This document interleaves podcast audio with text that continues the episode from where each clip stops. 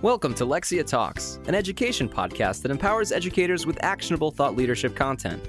Each week, we deliver the latest education news, insights, teaching tips, policy analysis, and more.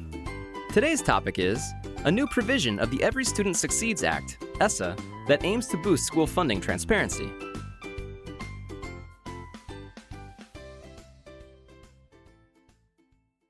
Where do the billions of dollars allocated for K 12 education in the United States each year actually end up?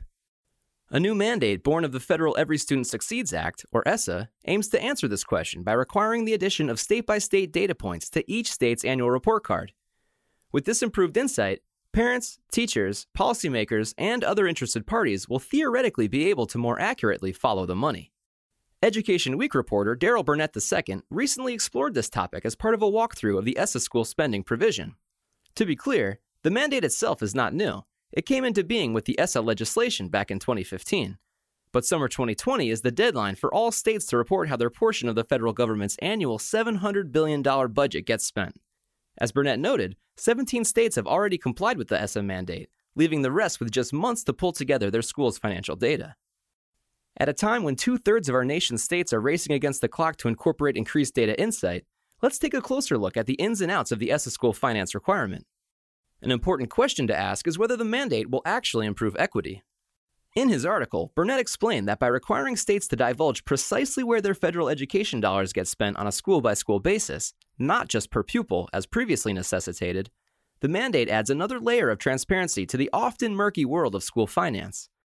But although the new requirements will shine a spotlight on local spending decisions, more than two thirds of principals and district administrators do not believe this will lead to more equitable spending.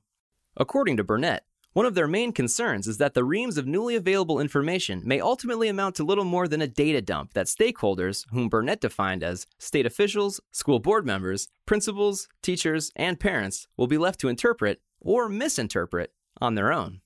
And it's not just school administrators who have reservations. In a piece for Education Week, Andrew Ujifusa described how Jim Blew, Assistant Secretary for Planning, Evaluation, and Policy Development for the U.S. Department of Education, was somewhat cynical about the school finance reporting provision at an October policy event.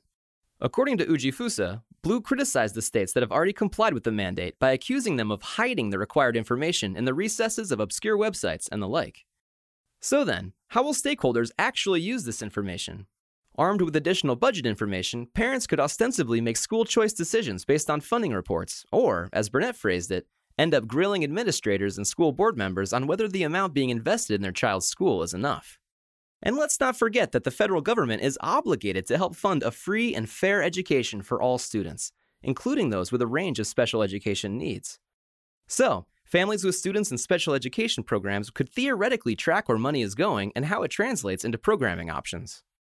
At the event recounted by Ujifusa, Blew tied these expected phenomena to school choice, a priority under Secretary of Education Betsy DeVos, and savings for taxpayers who may want more bang for their buck when it comes to public education.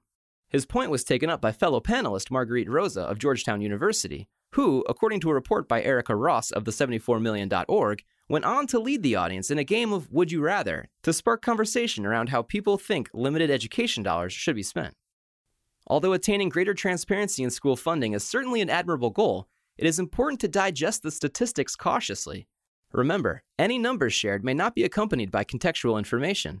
As a result, Burnette warned readers of his Education Week piece to be cautious in drawing conclusions from the bottom line alone. After all, an array of extenuating circumstances, from hidden transportation fees to infrastructure costs, could make it difficult to grasp exactly how money is being spent and higher spending may not necessarily equate to better services for students. Also, keeping in mind that many state and local school budgets are already stretched thin, it may be quite difficult to find staff members who can devote time to compiling and sharing budget details. Regardless of any logistical difficulties, all states will need to comply with the ESSA school finance provision by this summer. So, what did we learn today? A new provision from the Every Student Succeeds Act is aiming to boost school funding transparency by making spending data available on each state's annual report card. Although stakeholders may initially run into data access and interpretation issues, further details about how federal education dollars are being spent locally could end up providing parents, elected officials, and other community members with valuable insight into whether funding for grades K through 12 is going to where it is needed most.